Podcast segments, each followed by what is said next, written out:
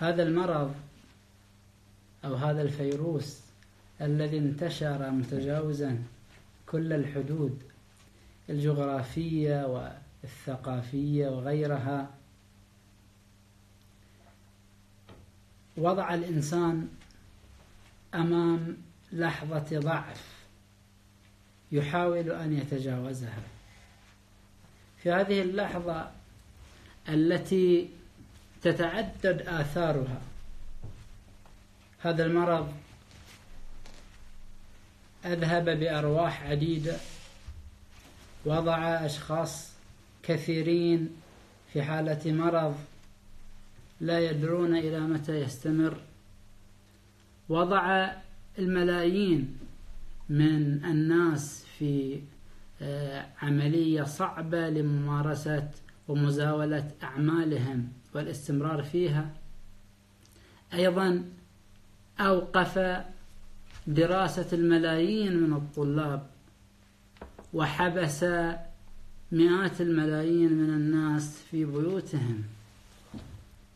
كل هذه الآثار التي ولدها هذا الفيروس الصغير تشير إلى أن الإنسان ضعيف أمام متغيرات الحياة. لكن ضعفه هذا ليس قدرا نهائيا. لا يستطيع الخلاص والخروج منه. لا بل هو يمكن إذا اهتدى إلى الطرق التي يتعامل مع بها مع هذه الأزمات يستطيع بشكل واضح وجزمي أن يخرج من هذه الأزمات كما خرج من غيرها. ومن هنا يتبين لنا أن الإنسان بحاجة إلى البحث عن عوامل الخروج من مثل هذه الأزمات. ومن أهم هذه العوامل هو الصبر. هذا المفهوم الإنساني والإيماني الذي ركز عليه القرآن الكريم في آيات عديدة. إذا تصفحنا القرآن الكريم نجد أنه تحدث عن الصبر وأوصى به ووصف به المؤمنين في آيات عديدة قد تصل إلى السبعين آية. كل هذه الآيات تبين لنا أهمية تحلي الإنسان المؤمن بالصبر. لكن لماذا الصبر وكيف يكون؟ هذا ما أريد الحديث عنه في هذه الدقائق المعدودة معكم أيها الإخوة والأخوات. الصبر بعبارة موجزة هو الحفاظ على التوازن النفسي.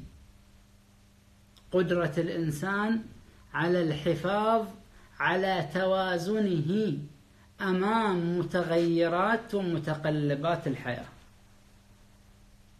نحن وجدنا في هذه الأزمة نماذج عديدة للخوف والهلع الذي سيطر على الكثير الكثير من الناس. وقد تجلى هذا الخوف والهلع في تجليات عديدة بعض الأشخاص بات لا ينام بشكل هانئ. بعض الأشخاص آه، اتخذ قرارات خطيرة في جو القلق هذا. بعض الأشخاص تحول سلوكه مع عائلته مع محيطه إلى سلوك عصبي. كل هذا ناشئ عن ماذا؟ ناشئ عن أنه لم يحتفظ بتوازنه في ظل هذه الأزمة. يأتي الصبر ليؤكد على أن الإنسان حينما يحافظ على توازنه يستطيع أن يتجاوز الأزمات. والصبر بعبارة أخرى هو التعامل بواقعية. لكننا حينما نتحدث عن الصبر في القرآن الكريم حينما نتحدث عن الصبر في رؤية الإسلام في رؤية الأديان الإلهية آه، الخالصة فإننا نقصد بالواقعية التي يمثلها الصبر الواقعية الإيمانية. أشرح هذه الفكرة نلاحظ القرآن الكريم حينما يتحدث عن الصابر كأنه يستعرض آه، فلسفات عديدة أو مبررات متعددة للصبر. فيقول في بعض آياته الكريمة فاصبر أو واصبر على ما أصابك إن ذلك من عزم الأمور. هنا هذه الآية قد تشير إلى أن من فوائد الصبر تقوية الإرادة وأن يصل الإنسان بالصبر إلى حالة إنجاز الأمور إنجاز أعماله آه، أن يكون في نظر الآخرين بصبره مثالا للإرادة القوية وللعزم الشديد. إن ذلك من عزم الأمور يعني إن الصبر يبعث على إنجاز المهمات الصعبة. هذا قد يشير إلى مسلك من المسالك التي تتعامل مع الصفات الأخلاقية على أن وظيفتها إيصال الإنسان إلى منافع محسوسة دنيوية أو اجتماعية. فنرى كثيرا من الناس يلتزمون بالصفات الأخلاقية لأنهم يريدون أن يحققوا مكانة اجتماعية أو أن يحققوا أرباح تجارية. الإنسان الذي يصبر على متقلبات ومتغيرات آه، الشأن التجاري يستطيع أن يصل. أما الإنسان الذي آه، يستسلم عند أول امتحان في تجارته يستسلم عند أول خسارة لا ينجز تجارة ناجحة أصلا. هذا مسلك من المسالك التعامل مع الصفات الأخلاقية. المسلك الآخر هو المسلك الذي نجده أيضا في بعض آيات القرآن الكريم ولعله ركزت عليه آه، كثير من الأديان وهو أن الصفة الأخلاقية تكتسب قيمتها بما تعطيه من آه، نتائج وآثار أخروية. يعني الإنسان قد يكون لو خلي وهذه الدنيا لا يلتزم بالصبر يستسلم عند الأزمات. لكن حينما يعرف بأن آه، للصابرين أجرهم يوم القيامة كما أشار القرآن الكريم إنما يوفى الصابرون أجرهم بغير حساب.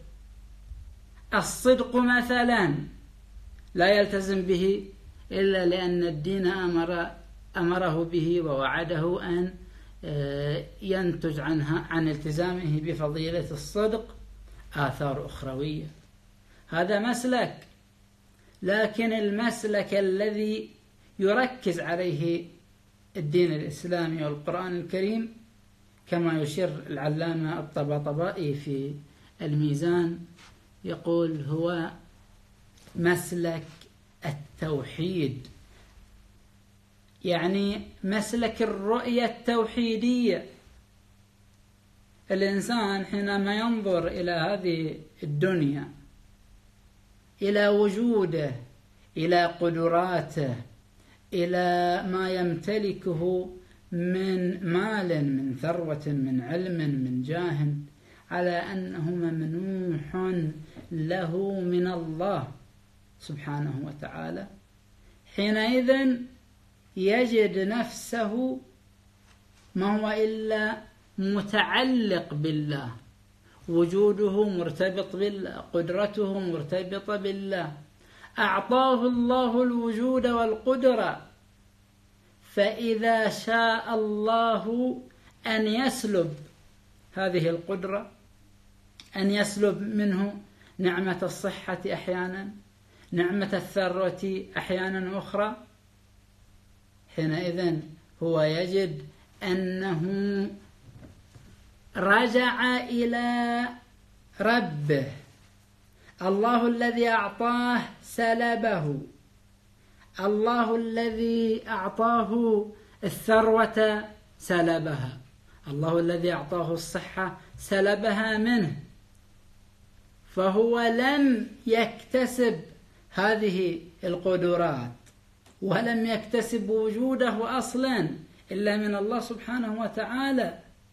إذا حينما يخسر شيئا من هذا فهو لم يخسر شيء استحقه هو بنفسه إنما الذي أعطاه أخذه.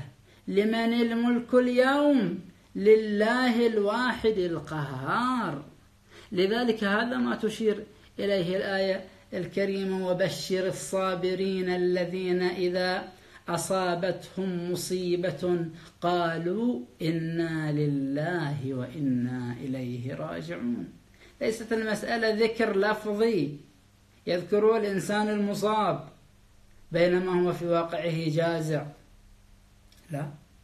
وليس هو مجرد إخطار للمعاني في ذهن الإنسان. لا أيضا. إنما هو إشارة إلى اعتقاد الإنسان بأن مسبب الأسباب هو الله سبحانه وتعالى. لذلك الصبر يعني الالتزام بهذه العقيدة. لكن قد يقول قائل بأن هذه يعني هذا الكلام سمعناه كثيرا. نقول هي الأزمات تبين صدق اعتقاد الإنسان. هل الإنسان فعلا معتقد بأن الله هو مالك هذا الكون؟ هل الإنسان معتقد بأن الله وراء كل شيء مسبب الأسباب؟ هذه هذا هو الامتحان الذي واقعا نواجهه في هذه الأزمة وفي غيرها من الأزمات. إذا الصبر هو تمظهر وتجلي لعقيدة التوحيد. هذه العقيدة التي تريد أن تخرج الإنسان من غروره ومن أنانيته ومن فخره بما يملك. تريد أن تقول له بأن الله وراء كل هذا. وبهذا يكون الصبر هو التسليم لله. لكن لا بمعنى الاستسلام. الصبر هو التسليم للاستسلام. يعني قد يأتي شخص ويقول بأن الله كتب علي أن أمرض. لو كان الله كتب بأنني سأصاب بهذا الفيروس إذا أنا ما أحتاج إلى أن أعمل أي شيء من الإجراءات الوقائية. إذا الله كتب لي أن أعيش فقيرا فأنا لا أتحرك. الله يأتي برزقي إلي. لكن هذه هذه نظرة خاطئة. صحيح أن الله قد يقضي بأن تصاب بهذا المرض أو قد يقضي بأن لا تصاب بهذا المرض لكن قضاء الله لا يعني أن هذا الشيء يتحقق بدون علل وأسباب. هناك علل متعددة أو أجزاء علة. لكل شيء المرض له أجزاء علة. إذا كان الله كتب لك المرض فهو يكتبه بأسباب متعددة. أنت إذا التزمت بما يمنع من تحقق المرض فأنت مشيت على وفق القانون التكويني الإلهي. هذه هذا من جهة.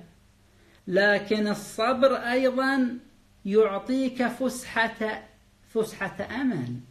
يعني لا يجعلك تركز فقط على الجانب المادي الأسباب المادية. إنما يريدك أن تضع الإرادة الإلهية من ضمن حساباتك. أنا ألتزم بالتعليمات الصحية لتجنب المرض لكن في عقيدتي أن الله وإرادته فوق كل شيء. الله بإرادته أعطى التأثير لهذه الأسباب المادية.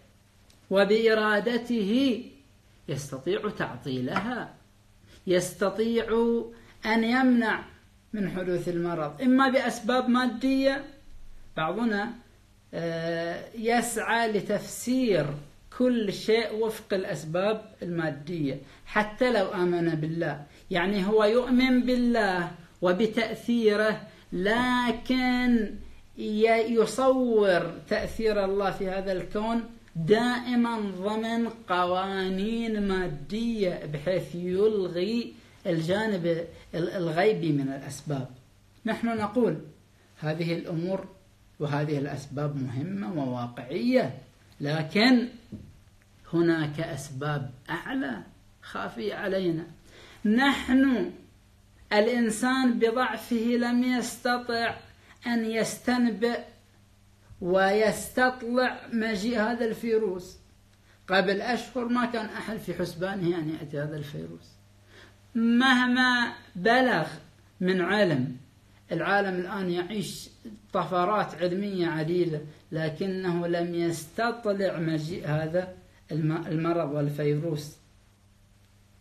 ولذلك لو كان يعلم لا استكثر من الخير كما تقول الآية. لو كنت أعلم الغيب لو كنت أعلم الغيب آه، لاستكثرت من الخير وما مسني السوء. لكن لأنه ضعيف. ضعيف عن إدراك الأسباب المادية كلها. فكيف لا يكون ضعيفا عن إدراك الأسباب الغيبية؟ الصبر يقول لي قف ثابتا في مواجهة الصعاب ثابتا بسبب إيمانك القوي بسبب إيمانك بالقدرة المطلقة لله سبحانه وتعالى. وهذا هو آه، ما أشرت إليه من أن الصبر يعني الواقعية الإيمانية الحفاظ على التوازن النفسي في مواجهة الأزمات. حتى لا يقدم الإنسان على قرارات خاطئة حتى لا يرتد عن إيمانه أو يشكك في ثوابته الإيمانية. وهذا ما يأخذ يأخذنا إلى النقطة الثانية التي نتحدث فيها عن تجليات الصبر في هذه الأزمة أزمة هذا الفيروس المنتشر في أرجاء العالم. كيف نحقق الصبر؟ إن الصبر يتحقق في هذه الأزمة. ضمن مجالات عديدة أشار إليها القرآن الكريم. نحن نجد القرآن الكريم حينما يتحدث عن الصبر يتحدث عنه في مجالات عديدة. أنا أجد بأن هذه المجالات متحققة في هذه الأزمة. المجال الأول المعروف المصائب الصبر في مواجهة المصيبة. كما في قوله تعالى ولنبلونكم بشيء من الخوف والجوع ونقص من الأموال والأنفس والثمرات وبشر الصابرين. الذين إذا أصابتهم مصيبة قالوا إنا لله وإنا إليه راجعون. قد نفقد لا سمح الله في هذه الأزمة عزيزا. قد نضطر في هذه الأزمة إلى خسارة بعض أموالنا. قد نضطر في هذه الأزمة إلى الابتعاد عن أحبابنا. كل هذا يحتاج إلى صبر حتى لا نخرج من حدود الاعتدال النفسي والسلوكي. إذا كنا نؤمن بالواقعية الإيمانية فإننا نستطيع أن نرى المصائب على أنها أقدار إلهية إذا كنا قادرين على دفعها أو رفعها من خلال الوسائل المتعددة فهذا شيء آه، طبيعي. لا يمكن للدين أن يقف قباله. الإنسان عنده غريزة دفع المكروه والشر عن نفسه. حينما نقول للإنسان أو يقول القرآن الكريم للإنسان اصبر لا يقول له استسلم أمام متغيرات الحياة. يقول له اعمل على رفعها اعمل على آه، مواجهتها إن استطعت. وإلا إذا أصبت أصابتك آثارها التي لا تستطيع رفعها مثل الموت موت الأحبة. هنا يأتي الصبر. يأتي الصبر ليقول لك, ليقول لك كن ثابتا في إيمانك بالله ما خسرته في هذه المصيبة إما أن الله سيعوضه لك أو هو أعلم بما يصنع هو لم يأخذ منك شيئا بلا قانون. الله سبحانه وتعالى الذي أعطاك هو الذي أخذ منك.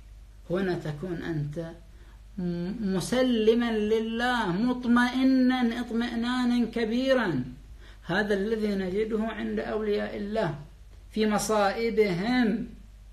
حينما تقول آه، السيدة زينب عليها السلام ما رأيت إلا جميلا. هي ترى تجلي التوحيد الإلهي في كل لحظات الحياة في كل حركة وسكون في هذا الكون. لذلك الإنسان المؤمن في وقت الأزمات قد يعبر عن مشاعره مشاعر الحزن إذا فقد مشاعر الأسى لكن هذا لا يخرجه عن اعتداله واتزانه. المجال الآخر هو الصبر في مجال المواجهة. وهذا من أهم المجالات. والملفت أننا نرى القرآن الكريم إذا نتصفح القرآن الكريم نجد أن الصبر في القرآن الكريم جاء في أكثر آياته لعله في مجال المواجهة مواجهة الكافرين مواجهة مصاعب الحياة وغير ذلك. الصبر في, في, الرؤية القرآنية هو إيمان وعمل. إن يكن منكم عشرون صابرون. يغلبوا مئتين. عشرون صابرون. الله سبحانه وتعالى هو مع الصابرين. كما قدمنا في الآية المباركة يا أيها الذين آمنوا استعينوا بالصبر والصلاة إن الله مع الصابرين. هذه المعية معية الإعانة والتسديد وليست معية آه، القيمومة والإحاطة فقط. الله محيط بكل شيء لكنه مع الصابرين معية إعانة وتسديد. لكن هذا الصبر مشروط. حفاظ الإنسان على توازنه النفسي. حفاظ الجماعة المؤمنة على توازنها النفسي. حفاظ المجتمع الإسلامي. والإنساني على توازنه واعتداد واعتداله في مواجهة الأعداء أو مواجهة الأزمات هذا يجعله مستحقا لعناية الله.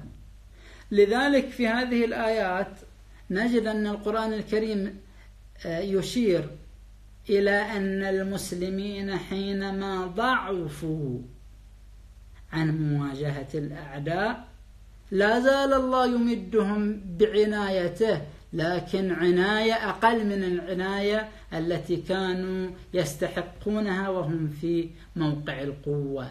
الآن خف الآن خفف الله عنكم وعلم أن فيكم ضعفا. فإن يكن منكم مئة صابرة. يغلبوا مئتين. فإن يكن منكم مئة صابرة يغلبوا مئتين وإن يكن منكم ألف يغلبوا ألفين بإذن الله والله مع الصابرين. إذا كلما تحركنا لمواجهة الأخطار وهذا المرض وهذا الفيروس من الأخطار الواضحة.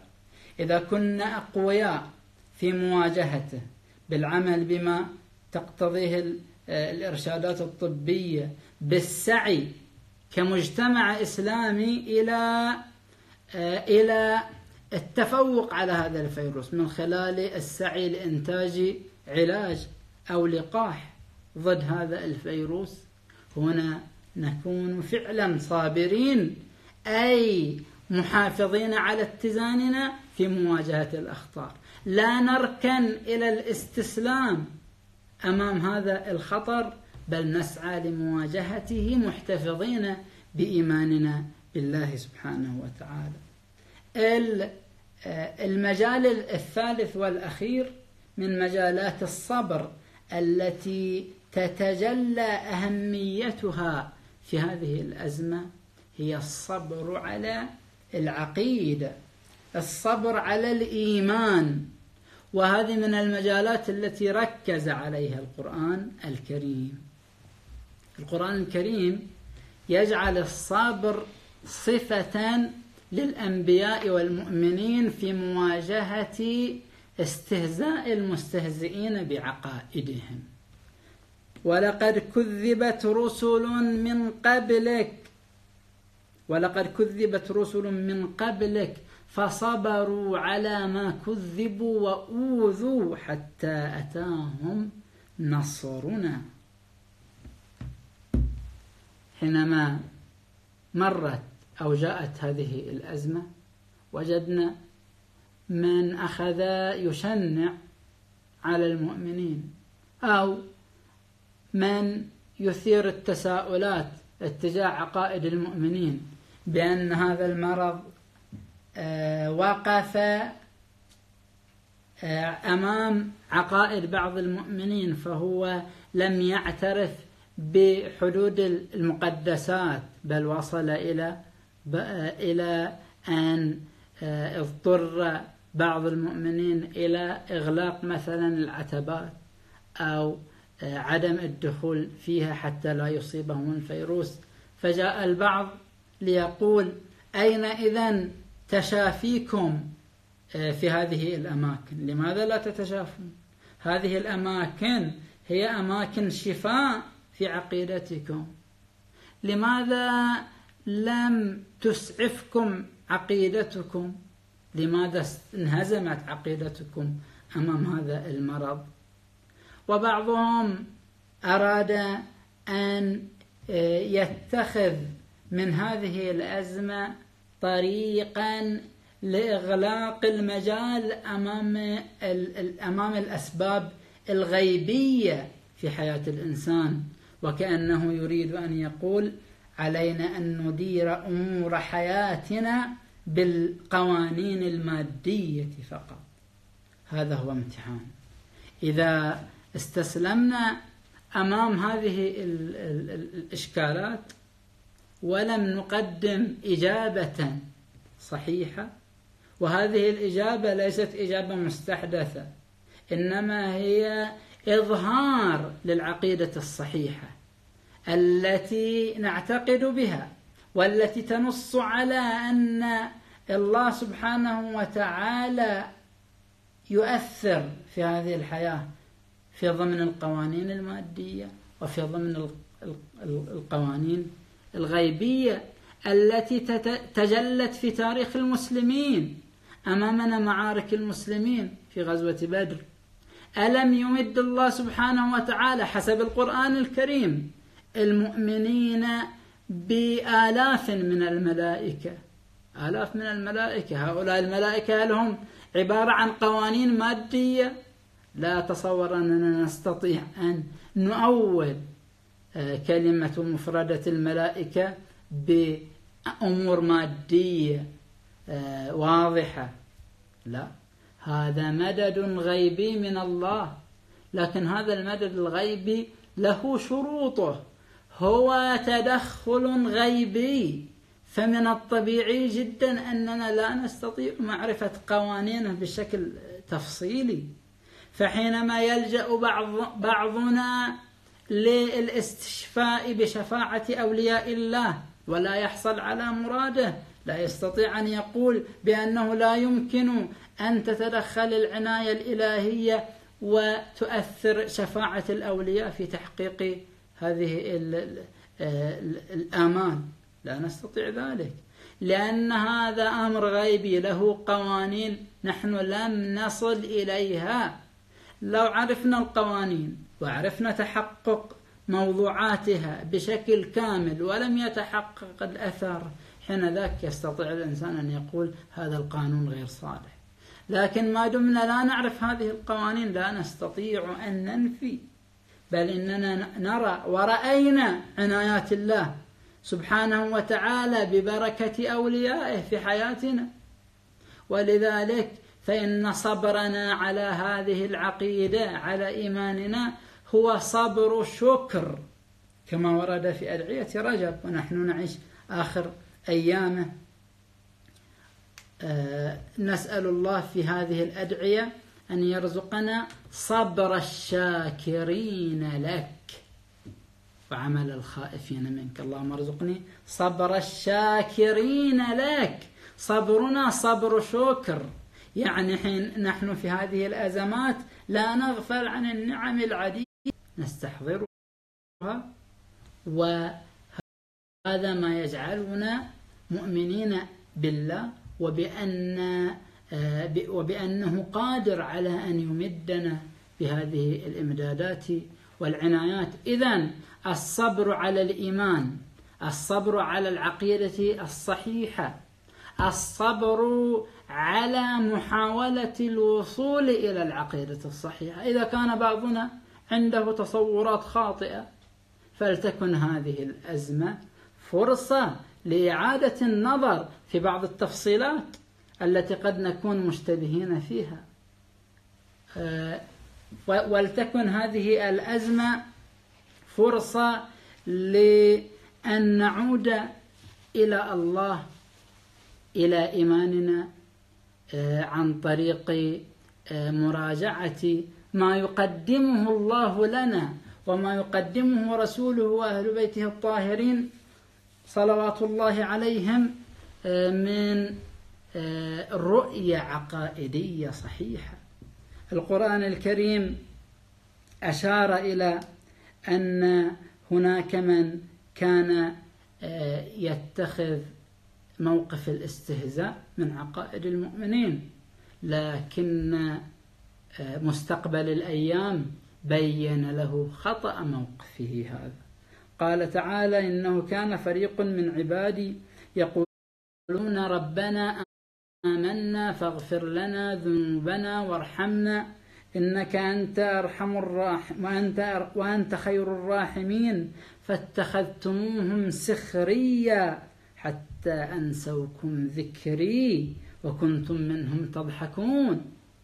بعض الأشخاص يتخذ من ما يراه تطبيقا خاطئا للعقيدة أو ما يراه من عقيدة خاطئة يستغرق في النقد المستهزئ فيكون هذا طريقا لنسيانه لله. يعني نسيانه للعقيدة الصحيحة. خب أنت هن أنت مثلا تستشكل على هذا المؤمن عقيدته الخاطئة. لا تتخذ موقف الاستهزاء بل اسعى إما لتصحيح خطئه أو لتصحيح خطئك ربما تكون أنت المخطئ. لا يجرك هذا الموقف الانفعالي إلى نسيان الله من حياتك. إني جزيتهم اليوم بما صبروا أنهم هم الفائزون. وأخيرا هذا هذه الأزمة نستطيع أن نقول بأنها ابتلاء للإنسان. ابتلاء. نحن أمام هذه الأزمة أمام تفسيرات عديدة. لا نحن لا نعرف سر هذا المرض. لماذا أتى الله بهذا المرض الذي اجتاح العالم؟ لكننا نقدم احتمالات. احتمالات. ربما يكون هذا المرض ابتلاء وامتحان للإنسان حتى يعيد النظر في موقفه من هذا الكون في رؤيته لهذا الكون وفي هذا وفي الامتحان والابتلاء الإلهي. نجد القرآن الكريم يجعل الصابرين هم الناجحين آه، أمام الابتلاءات. وهذا يعني أن الصبر ليس استسلاما. الصبر عمل الصبر سعي للخروج بنجاح من الابتلاءات. قال تعالى أم حسبتم أن تدخلوا الجنة ولما يعلم الله الذين جاهدوا منكم ويعلم الصابرين؟ الذي يجعل الصبر استسلاما أمام القدر بدون أي سعي أو عمل ويتصور أن هذا الاستسلام يدخله الجنة ويجعله متوافقا مع المعايير الإلهية فهو مخطئ. الصابر هو الذي يخرج من الابتلاء ناجحا بالعمل بالأسباب باتباع التعاليم الإلهية. وبأن يكون صابرا والصبر هو آه، حبس النفس كما يشير اللغويون. الصبر هو حبس النفس عما آه، في في ضيق. حبس النفس في ضيق أو هو حبس النفس على ما يقتضيه الشرع والعقل. إذا نحن أمام هذا الامتحان. إما أن نلتزم بما يقتضيه الشرع ويأمر به الشرع والعقل فنكون صابرين ناجحين وإلا نخرج من هذا الامتحان بخسارة لا سمح الله. أسأل الله سبحانه وتعالى بحق أوليائه الطاهرين أن يدفع عنا وعن المؤمنين وعن المسلمين وعن كل العالم كل سوء وأن يرفع هذه الغمة وأن يبعد الشر والسوء عن الإنسانية كلها وصلى الله على محمد وآله الطاهرين.